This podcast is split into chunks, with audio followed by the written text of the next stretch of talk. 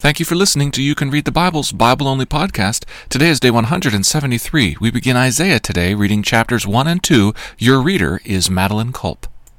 Isaiah chapter 1 The vision of Isaiah the son of Amos, which he saw concerning Judah and Jerusalem in the days of Uzziah, Jotham, Ahaz, and Hezekiah, kings of Judah.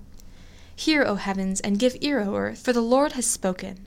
Children I have reared and brought up, but they have rebelled against me. The ox knows its owner, and the donkey its master's crib, but Israel does not know. My people do not understand.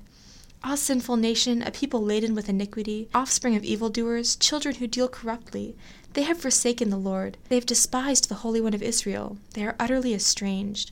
Why will you still be struck down? Why will you continue to rebel? The whole head is sick, the whole heart faint. From the sole of the foot even to the head, there is no soundness in it but bruises and sores and raw wounds. They are not pressed out or bound up or softened with oil. Country lies desolate. Your cities are burned with fire in your very presence. Foreigners devour your land. It is desolate as overthrown by foreigners.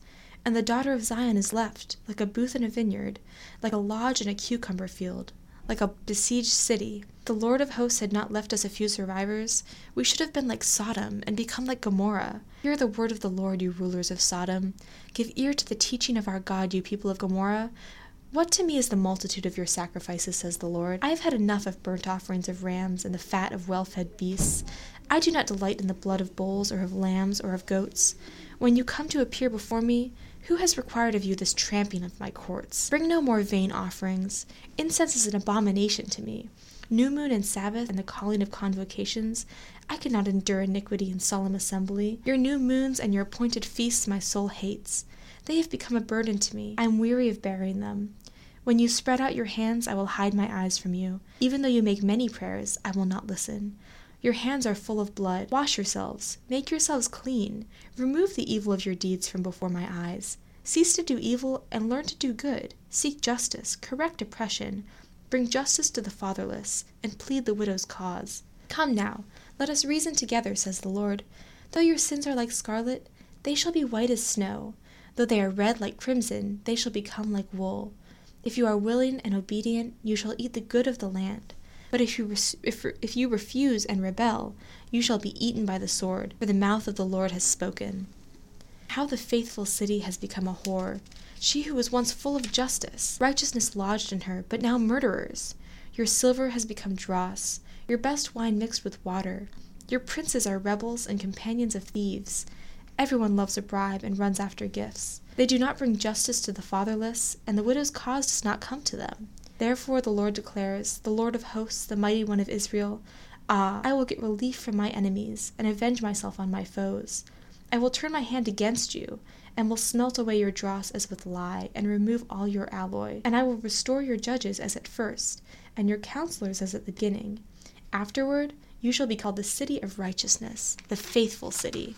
Zion shall be redeemed by justice, and those in her who repent by righteousness. But rebels and sinners shall be broken together, and those who forsake the Lord shall be consumed. For they shall be ashamed of the oaks that you desired. For you shall blush for the gardens that you have chosen. For you shall be like an oak whose leaf withers, and like a garden without water. And the strong shall become tinder, and his work a spark, and both of them shall burn together, with none to quench them. Isaiah chapter 2 The word that Isaiah the son of Amos saw concerning Judah and Jerusalem. It shall come to pass in the latter days that the mountain of the house of the Lord shall be established as the highest of the mountains, and shall be lifted up above the hills, and all the nations shall flow to it. And many people shall come and say, Come, let us go up to the mountain of the Lord, to the house of the God of Jacob, that he may teach us his ways, and that we may walk in his paths. For out of Zion shall go the law, and the word of the Lord from Jerusalem. He shall judge between the nations, and shall decide disputes for many peoples.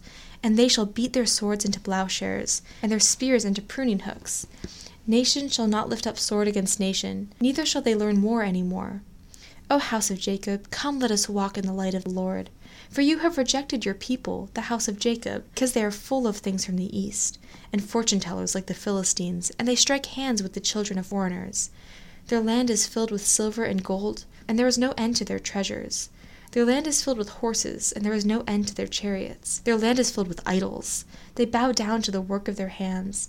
to what their own fingers have made. So man is humbled, and each one is brought low.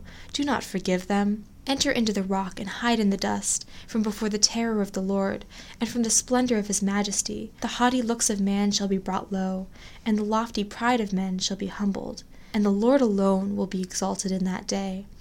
For the Lord of hosts has a day against all that is proud and lofty, against all that is lifted up, and it shall be brought low, against all the cedars of Lebanon, hot lofty and lifted up, and against oaks of Bashan, against all the lofty mountains, and against every all the uplifted hills, against every high tower, and against every fortified wall, against all the ships of Tarshish, and against all the beautiful craft, and the haughtiness of man shall be humbled, and the lofty pride of men shall be brought low and the Lord alone will be exalted in that day. And the idols shall utterly pass away, and people shall enter the caves of the rocks, and the holes of the ground, from before the terror of the Lord, and from the splendor of his majesty when he rises to terrify the earth. In that day mankind will cast away their idols of silver and their idols of gold, which they made for themselves to worship, to the moles and to the bats, to enter the caverns of the rocks, and the clefts of the cliffs, from before the terror of the Lord and from the splendor of his, of his majesty when he rises to terrify the earth. Stop regarding man, in whose nostrils is breath. For what, of what account is he?